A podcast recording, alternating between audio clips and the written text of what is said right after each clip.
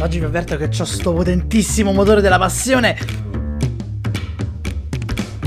che non so. Benvenuti e benvenute in un nuovo episodio di Museum Education Podcast.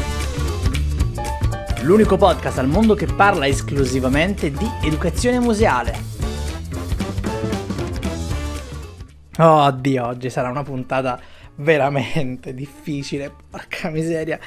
Allora, Oggi parliamo di volontariato, tirocini, eh, stage curricolari e così via. È un argomento che eh, diciamo tutti quanti nel percorso formativo come educatori museali, come operatori museali, insomma storici dell'arte, via, insomma tutta quella roba che finisce poi nel calderone enorme che è diventato il museo, ehm, subisce passivamente o attivamente almeno una volta nella propria carriera, se non eh, più e più volte. Sarà molto difficile mantenere la calma, vi avverto. E probabilmente in alcuni punti non la manterrò, sarò molto critico, aspramente proprio, uh, per via di questa campagna che è stata avviata dal comune di Parma per la ricerca di volontari su tutto il territorio per eventi culturali e quant'altro. Ora non parleremo soltanto di questo, vi avverto, faremo anche una piccola disamina effettiva, reale, su quello che ho visto insomma io che ho sperimentato io come tirocinante quando ho compiuto il tirocino al Museo Madre di Napoli e uh, alcune cose insomma che poi uh, nel giugno 2023 in una certa occasione uh, mi sono ritrovato a, a, sentire in un dialogo, in un evento riguardo anche i tirocinanti del Museo Archeologico Nazionale di Napoli, il cosiddetto MAN. Quindi parleremo di diverse cose cercherò di non dilungarmi molto, cercherò soprattutto di mantenere un certo tono calmo, anche se secondo me sarà possibile solo fino a un certo punto. Scopriremo poi il motivo. Io direi di non indugiare oltre, di buttarci subito a capofitto in questa puntata e direi di farlo iniziando proprio da, um, a livello cronologico, insomma, dalla mia esperienza di tirocinio.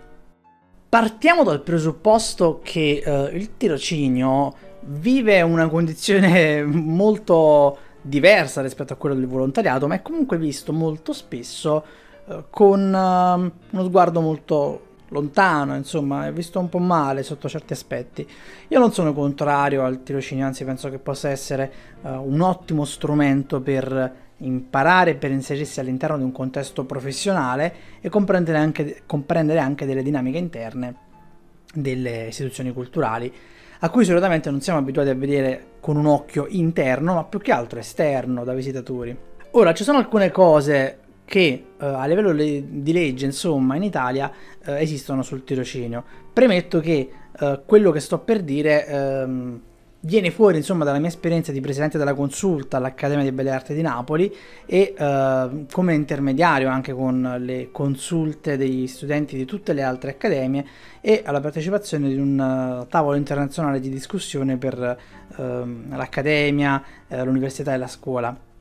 Quindi eh, quello che sto per dire potrebbe essere diverso per le università, eh, poiché diciamo nella mia esperienza a livello amministrativo di queste cose sono sempre stato insomma nella, nella bolla della, dell'AFAM, dell'Accademia. I limiti nella legge che ha il tirocinio naturalmente stanno nel fatto che non può essere retribuito. Per legge infatti, non, a meno che tu non abbia terminato gli studi e non stia compiendo un tirocinio post laurea, in quel caso il tirocinio deve essere retribuito anche con un minimo, uh, in tutti gli altri casi non può essere retribuito. Uh, il massimo insomma, che, a cui si può aspirare è un rimborso spese per quelle cose basilari. C'è però un problema enorme con uh, i tirocini ovvero che molto spesso vengono fatti all'esterno del piano di studi, quindi eh, una volta terminato il percorso di studio e comunque non vengono retribuiti, quindi parliamo in quel caso di eh, sfruttamento e di magari un uh, aggirare qualche legge, poiché a quel punto bisognerebbe retribuire il tirocinio, specie se il tirocinio è comunque concordato con un'istituzione culturale, una università, un'accademia. Non soltanto, l'altro aspetto che uh, mette in cattiva luce spesso i tirocini è il fatto che quando si svolge quel tirocinio magari non c'è modo di avere effettivamente un feedback positivo, una crescita professionale, non si viene seguiti, insomma la qualità diciamo del tirocinio. Eh? Personalmente io consiglio sempre um, alle persone quando mi scrivono come posso diventare educatore, educatrice museale, come posso entrare in questo ambiente, io consiglio sempre di fare tirocini, però consiglio magari di uh, farli durante il percorso di studi, poiché almeno, cioè, dire, se non devi essere retribuito, tanto vale uh, non essere retribuiti all'interno diciamo, di quel contesto per cui non puoi essere retribuito, ovvero finché sei studente. Nel mio caso, come vi ho anticipato prima, voglio parlarvi anche un po' del mio, della mia esperienza di tirocinio. Io um, ho avuto un'esperienza molto molto molto diversa e um, per nulla, diciamo, uh, convenzionale. Cosa è successo? Quindi io con altre colleghe um, abbiamo fatto una proposta al Museo Madre di Napoli sotto forma di tirocinio presentando dei progetti didattici. Uh, era uh, l'estate del 2021 e eh, in quel periodo il madre uh, non aveva nessun dipartimento didattico, in realtà il madre già nel 2021 non aveva più dipartimenti didattici interni da un po' di anni perché si appoggiava a, ad enti esterni e uh, col covid poi insomma terminò anche, terminarono tutte le collaborazioni anche con enti esterni. E quindi era rimasto sprovvisto totalmente di uh, dipartimenti didattici. Ad oggi eh, questa situazione diciamo permane al museo madre augurandomi insomma che eh, cambi quanto prima e che magari cambi con la coscienza di poter costituire un dipartimento didattico interno in quanto è sicuramente migliore per un museo rispetto a un servizio esterno Fatto sta che proponiamo appunto questi progetti che vengono approvati e eh, ci ritroviamo essenzialmente a costituire l'offerta didattica del Museo Madre eh, da settembre 2021 fino a gennaio 2022. La cosa naturalmente è estremamente particolare perché di solito il tirocinio quando eh, si fa richiesta di tirocinio in, in un luogo culturale si mm, cerca di inserire la persona che fa richiesta all'interno di un dipartimento oppure eh, nel fare determinate mansioni oppure no. Noi invece ci siamo ritrovati a svolgere effettivamente, a coordinare quelle che erano le attività didattiche eh, in totale autonomia. Ora c'è da dire che avevamo il vantaggio di aver anche svolto diverse attività e diversi progetti eh, anche grazie alla consulta prima di questa, di questa proposta progettuale, quindi avevamo già una certa esperienza in questo settore. Ma l'unica critica, e qui mi ricollego anche a quello che dicevo prima sul fatto eh, che i tirocini abbiano questa mancanza, è che nel momento in cui all'interno di un museo manca quel dipartimento che si occupa di quell'oggetto, chiaramente possono nascere non solo delle incomprensioni, ma chiaramente anche l'essere seguiti eh, viene meno in modo estremamente più efficace rispetto a, a, quando c'è un dipartimento che si occupa nello specifico di quella cosa.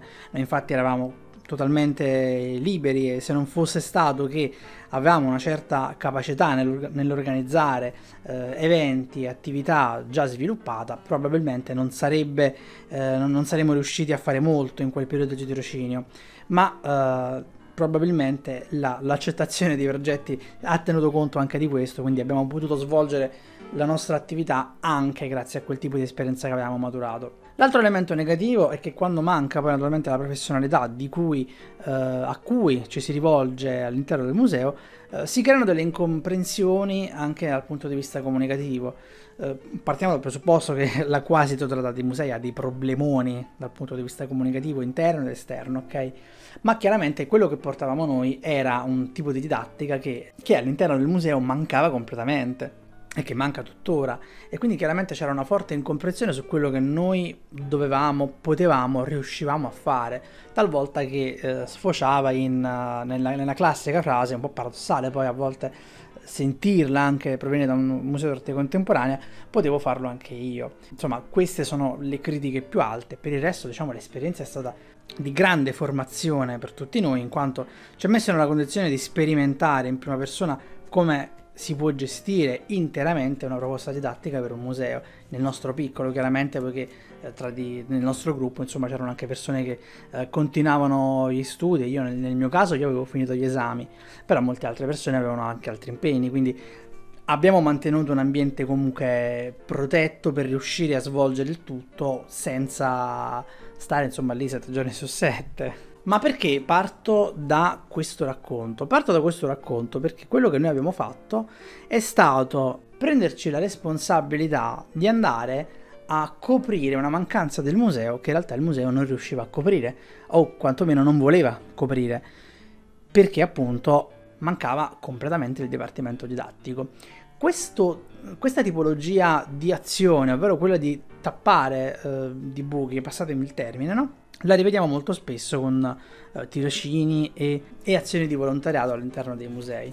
Ora, nel nostro caso, noi abbiamo fatto buon viso a cattivo gioco, però quando abbiamo terminato il periodo di tirocinio, il madre poi è rimasto privo di eh, un dipartimento didattico, di azioni didattiche, insomma, anche se andate a vedere sullo storico del museo, vi rendete conto che è mancata completamente quella sezione lì e tutto quel tipo di, quella tipologia di azioni che rientrano nella, nell'educazione museale. Un'azione simile, ma a parer mio molto più grave dal punto di vista gestionale, um, ho avuto il dispiacere di ascoltarla uh, nel giugno 2023, quando uh, in occasione dell'evento Museo che verrà, che si tenne a Fondazione Morra, proprio parlando con i partecipanti di questo, di questo progetto, Uh, in, in, presenza di ICOM Campania, nella figura di Teresa Carnevale e insomma tutti gli altri partecipanti e gli ospiti, abbiamo avuto modo di venire a conoscenza del fatto che i tirocinanti del, del MAN effettivamente, nonostante le competenze in un determinato settore, venivano puntualmente inseriti all'interno della, della gestione dei social media. Ora, vi invito anche a controllare i social media del MAN, essenzialmente sono completamente fermi. Questo secondo me perché eh, la gestione potrebbe essere rimasta la stessa e in estate non, eh, evidentemente non avevano tirocinanti. Fatto sta che questa uh, tipologia di azione, questa tipologia di tirocinio non prevedeva l'accompagnamento, l'affiancamento ad un team che uh, gestiva il, i social del, del, museo, ma in realtà non esisteva proprio la figura del social media manager e veniva delegata appunto ai tirocinanti con la sola scusa, insomma, con la sola uh, scusante che fossero giovani nonostante i loro studi non prevedessero assolutamente l'uso di social, la costruzione di un uh, piano editoriale e così via. E in quell'occasione, in quell'evento, Fondazione Morra con ICOM, uh, ICOM Campania, Insomma, è sorto questo problema, ne è stato discusso molto, c'era un malcontento fortissimo poiché c'erano delle persone direttamente coinvolte in questo tipo di tirocinio e eh, in realtà ce ne sono state molte altre, mi auguro non ce ne saranno più, eh, poiché poi la responsabile di Ecom Campania, Teresa Carnevale, avrebbe, cioè, ha detto che avrebbe parlato con il direttore Giolini e auspico che qualcosa cambierà, speriamo. Insomma, vediamo cosa succederà, ma questo eh, rappresenta quel passo in più rispetto a quella che è stata la mia esperienza, che è stata un'esperienza piuttosto eh, piacevole, ma questa esperienza al mare rappresenta già quell'elemento di disturbo, quell'elemento di eh, terribile gestione che si ha verso tirocinanti e eh, volontari. Ultimissima cosa che vi racconto prima di entrare nel vivo della puntata, ovvero il racconto di Parma. Mannaggia al comune di Parma, porca miseria.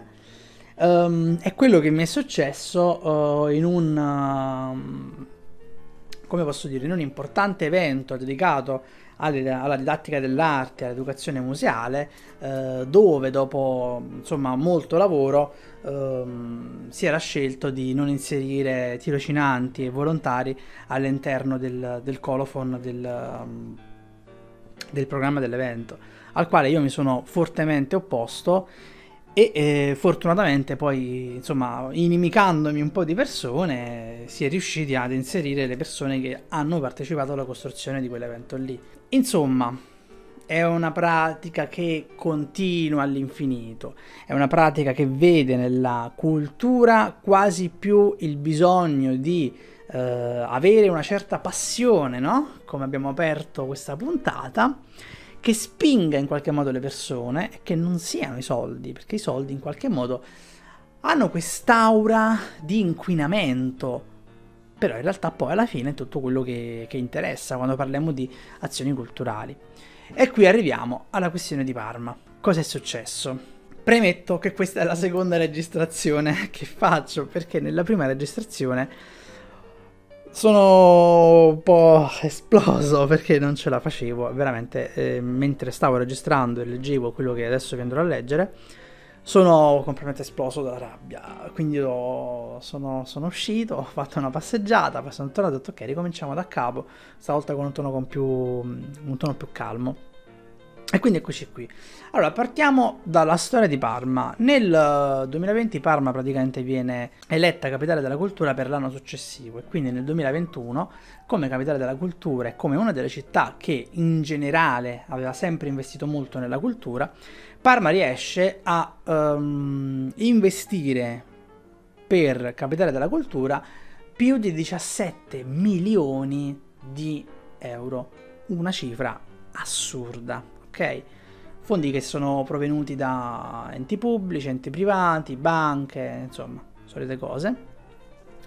E per l'occasione, per l'occasione, più di 1020, 70 libri, insomma un sacco di cose, per l'occasione venne avviato questo, questa campagna che mi dispiace che all'epoca non abbia fatto tanto scalpore come ora, ma evidentemente questo ci fa capire quanto poi le, Ehm, le campagne di comunicazione fanno esplodere le cose, perché il motivo per cui oggi parliamo di questa cosa di Parma è che la campagna di comunicazione ci ha fatto arrivare queste informazioni che a quanto pare durante Parma, capitale del, della cultura, non sono arrivate. Insomma, durante, ehm, per avviare questo progetto di eh, Capitale della Cultura, vennero eh, reclutati, forse è la parola più giusta, quasi 500 eh, volontari e volontarie. Da qui la cosa è andata avanti fino ad arrivare a oggi.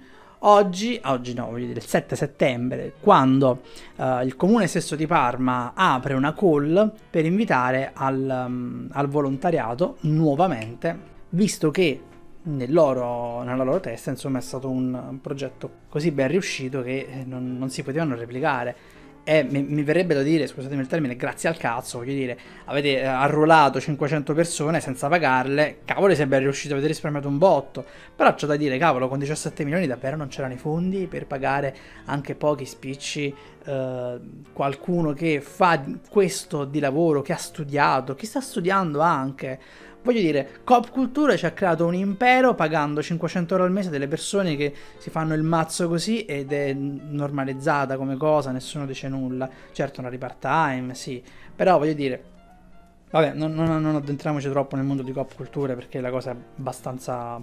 non, non è proprio il massimo, insomma. Uh, restiamo su Parma, ecco, e sul volontariato, che è molto diverso dal, dal tirocinio dovrebbe essere qualcosa che come il tirocinio va ad affiancare, ma in un modo ancora molto meno importante. Se il tirocinio da una parte è affiancamento per apprendere, il volontariato dovrebbe essere eh, affiancamento di, di, contorno. Chiaramente sarebbe impensabile che un tirocinante o un gruppo di tirocinanti eh, svolgano delle funzioni essenziali senza le quali non potresti aprire una mostra o fare azioni di questo tipo. In quel caso dovresti assumere qualcuno, pagare le persone, professionisti di questo settore.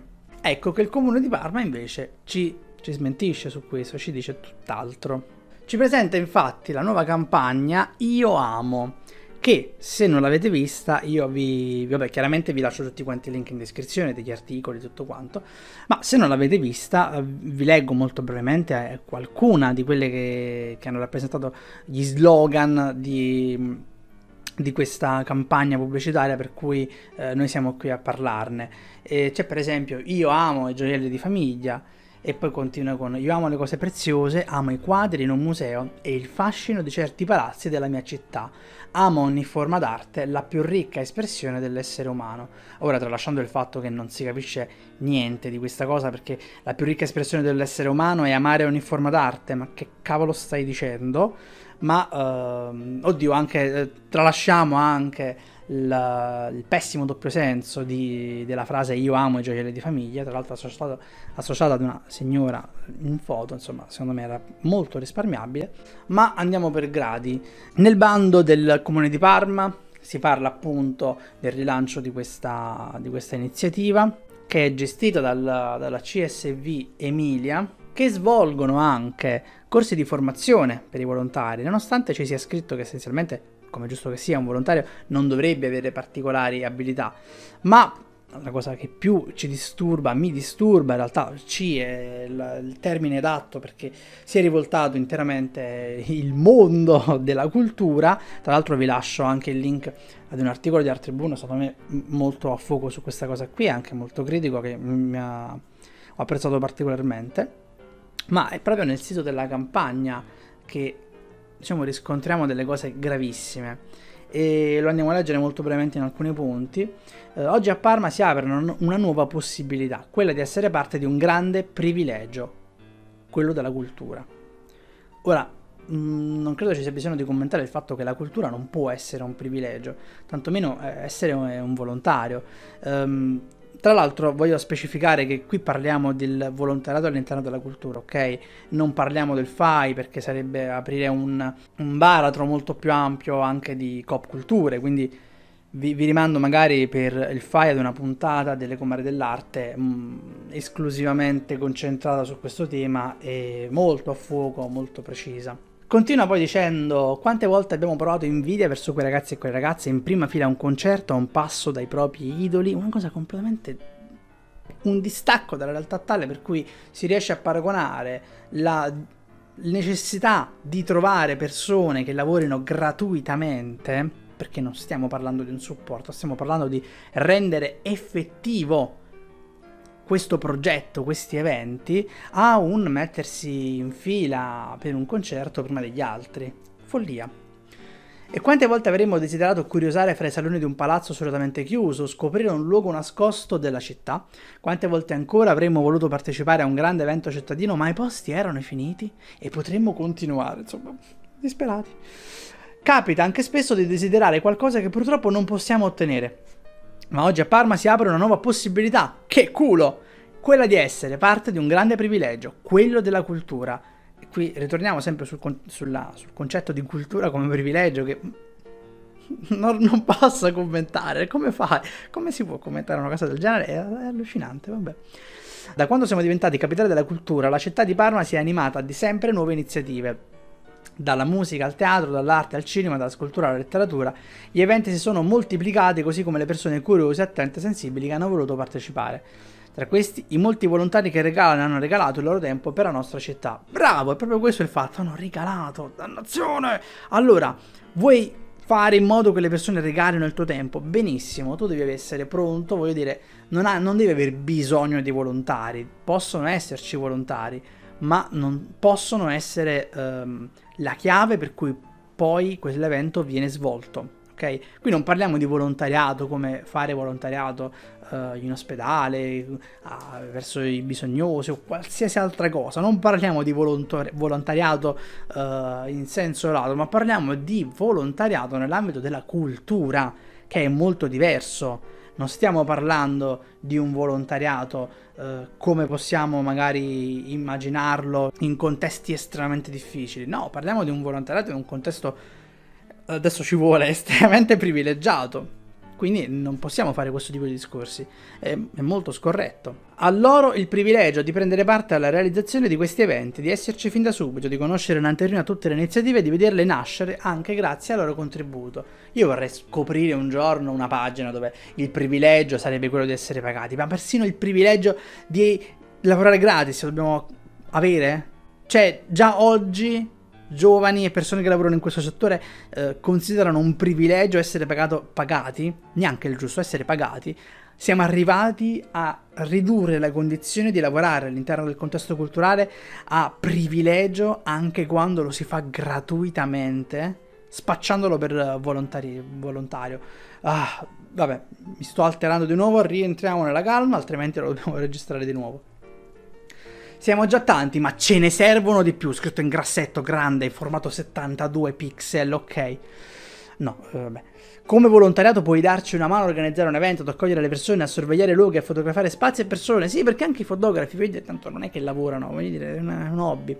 È molto altro. Se hai passione, la chiave di tutto questo è la passione. Se hai un po' di tempo, anche poco, eh, e ti vuoi godere questi privilegi, scrivici. Perché qui la passione è proprio la chiave. Il comune di Parma lo dice subito.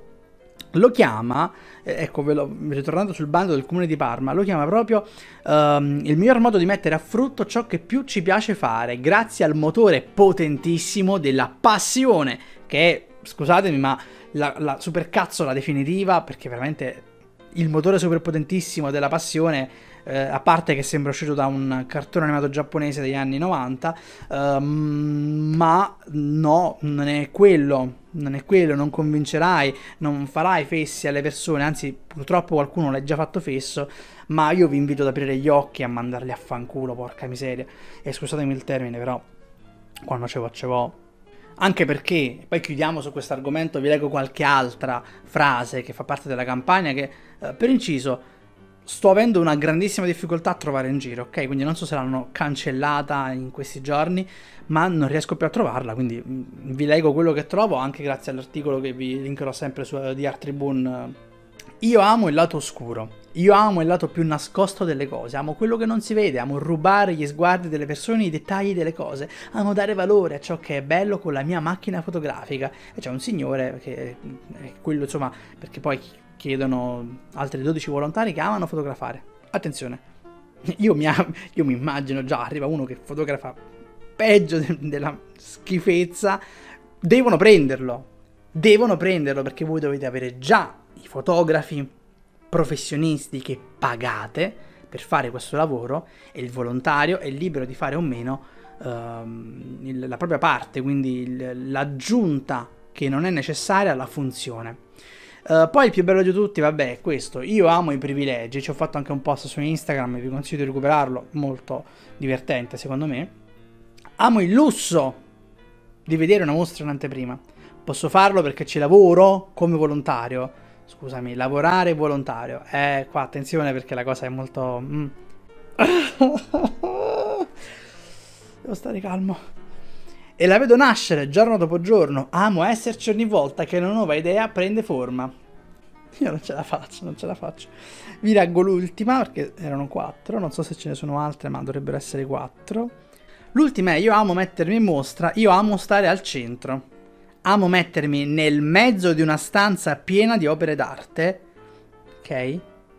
Oppure in un angolo a osservare come la cultura rende liberi. Questo, vabbè, si arroga del diritto albertangelisco, diciamo così, eh, dove la cultura per qualche strana magia ti rende liberi, è una cosa che nessuno sa, la cultura di base non è neanche accessibile, tant'è vero che senza un buon dipartimento educativo la cultura per i molti, per chi non è soprattutto addetto ai lavori, è completamente incomprensibile, ti mette in una posizione anche scomoda dal punto di vista dello spettatore. Bene, io vi ho raccontato tutta questa epopea di Parma. Per dirvi che, per favore, stiamo attenti, facciamo in modo che queste iniziative non vadano mai più in sordina, ok? Perché la cosa è gravissima. Nel mondo della cultura non è vero che non ci sono i soldi, non è vero che uh, i musei non hanno il budget per costituire un dipartimento didattico o, o, o, meglio, ci sono dei musei che non hanno budget, ma stiamo, par- stiamo, parlando dei piccoli musei. Ma se parliamo di un museo anche ehm, medio, grande, vi assicuro che il budget c'è. I soldi ci sono, e soprattutto ormai, eh, specie i musei regionali nel, nei luoghi insomma meno, meno, vistosi riescono a progettare a vincere bandi eh, regionali, nazionali con molta facilità poiché hanno anche da, da loro un patrimonio da mediare. Quindi c'è sempre un modo, si trova sempre un modo per realizzare un'azione, per poter pagare qualcuno, per poter avere delle persone che siano professionisti per fare il lavoro che devono fare. E poi i volontari possono sempre arrivare, certo, per quelle cose in più, per un, un, lavoro extra che può essere svolto ma che magari non è necessario. Io sarei contro anche il volontariato in generale all'interno della cultura perché comunque parliamo sempre di un ambiente che non ha bisogno di volontari, ok? Poiché non è un, un settore a rischio, non hai a che fare con eh, persone che hanno bisogno di aiuto umano, ma stiamo parlando di un settore che ha bisogno di professionalità questo campo. E purtroppo tutto ciò dipende dalle scelte dirigenziali, dipende dalle scelte eh, amministrative, dipende anche dal governo. ma molto spesso dipende proprio dalle scelte dirigenziali, poiché a volte ci ritroviamo uh, sul piano della decisione, neanche del budget, per riuscire a trasformare una cosa che prima non esisteva in qualcosa che esiste. Ok? Faccio un esempio. Bisogna um, assumere X persone. Ok, anziché assumerle, visto che non abbiamo fondi, eh, prendiamo tirocini, prendiamo volontari. No. Abbiamo una mancanza. Ok, non ci sono fondi. Ok, cerchiamo di capire come possiamo sviluppare un progetto, come possiamo presentarlo alla regione, partecipiamo ad un bando, cosa possiamo tagliare delle tante inutili mostre che vediamo all'interno dei musei nella quasi totalità, quasi totalità, perché ripeto, come dico sempre quando faccio questo tipo di discorsi, non bisogna fare tutta l'erba un fascio perché ci sono delle eccezioni, ma sono veramente troppe poche. E quindi io parlo verso una generalità che si adagia in questa maggioranza. Um, quindi cosa possiamo tagliare per riuscire ad avere quei fondi necessari per avere il personale di cui abbiamo bisogno, le professionalità di cui questo museo, questo ente culturale, questa istituzione non può fare a meno e non si può leggere in un bando, in una, in una cosa, insomma, che richiede persone che devono lavorare all'interno della cultura, non c'è bisogno di conoscere la storia dell'arte.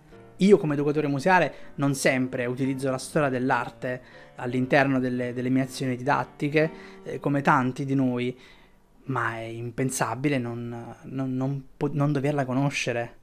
Perché se io riesco ad attivare un certo tipo di azione eh, didattica, educativa, partendo magari anche da un linguaggio artistico, posso farlo anche perché capisco quello che ho davanti. Pensare che non bisogna avere neanche questo, come scritto appunto su questo bando, determina secondo me il punto più basso della, del lavoro all'interno della cultura che io abbia mai visto in Italia. Oddio, fino ad ora possono sempre smentirsi e peggiorare. Bene, per questo episodio è tutto. Io credo di aver registrato un finale decente prima, però adesso lo rifacciamo, dai, va bene. Io vi ricordo che in descrizione trovate tutti i link di, degli articoli, insomma, del, del, sito, di Mi impegno Parma, il bando, insomma, tutto quello di cui ho, vi ho parlato, lo trovate in descrizione. Vi ricordo che questo è un progetto sviluppato e gestito interamente da me, quindi si regge grazie al supporto delle persone che mi ascoltano, quindi io vi, vi, invito a seguirmi su Instagram, a condividere questo podcast, ad ascoltarlo anche, a recuperare qualche episodio precedente, non che ci guadagni qualcosa, ma quantomeno il creare rete e la forza di riuscire a condividere certe cose che in realtà non vengono quasi mai condivise, soprattutto in questo campo, ci metterà nella condizione di essere anche molto più forti dal punto di vista eh, professionale e quindi magari evitare situazioni dove il volontariato viene spacciato per volontariato, ma in realtà è uno sfruttamento. Io vi ricordo che ci eh, risentiamo domenica prossima, tra l'altro con una ospite eccezionale.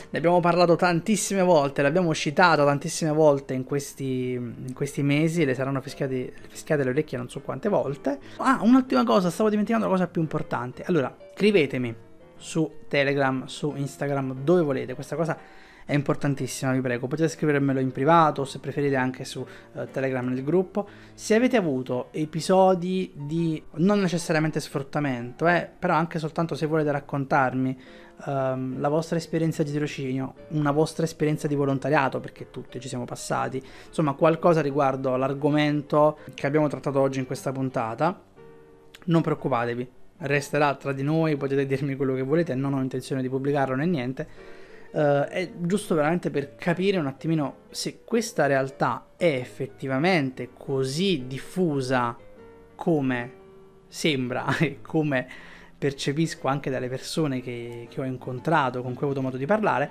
oppure se sono stato veramente sfigato e ho conosciuto tutti io quelli che hanno avuto problemi di questo tipo nella vita. Soltanto questo. Bene, ci vediamo domenica prossima.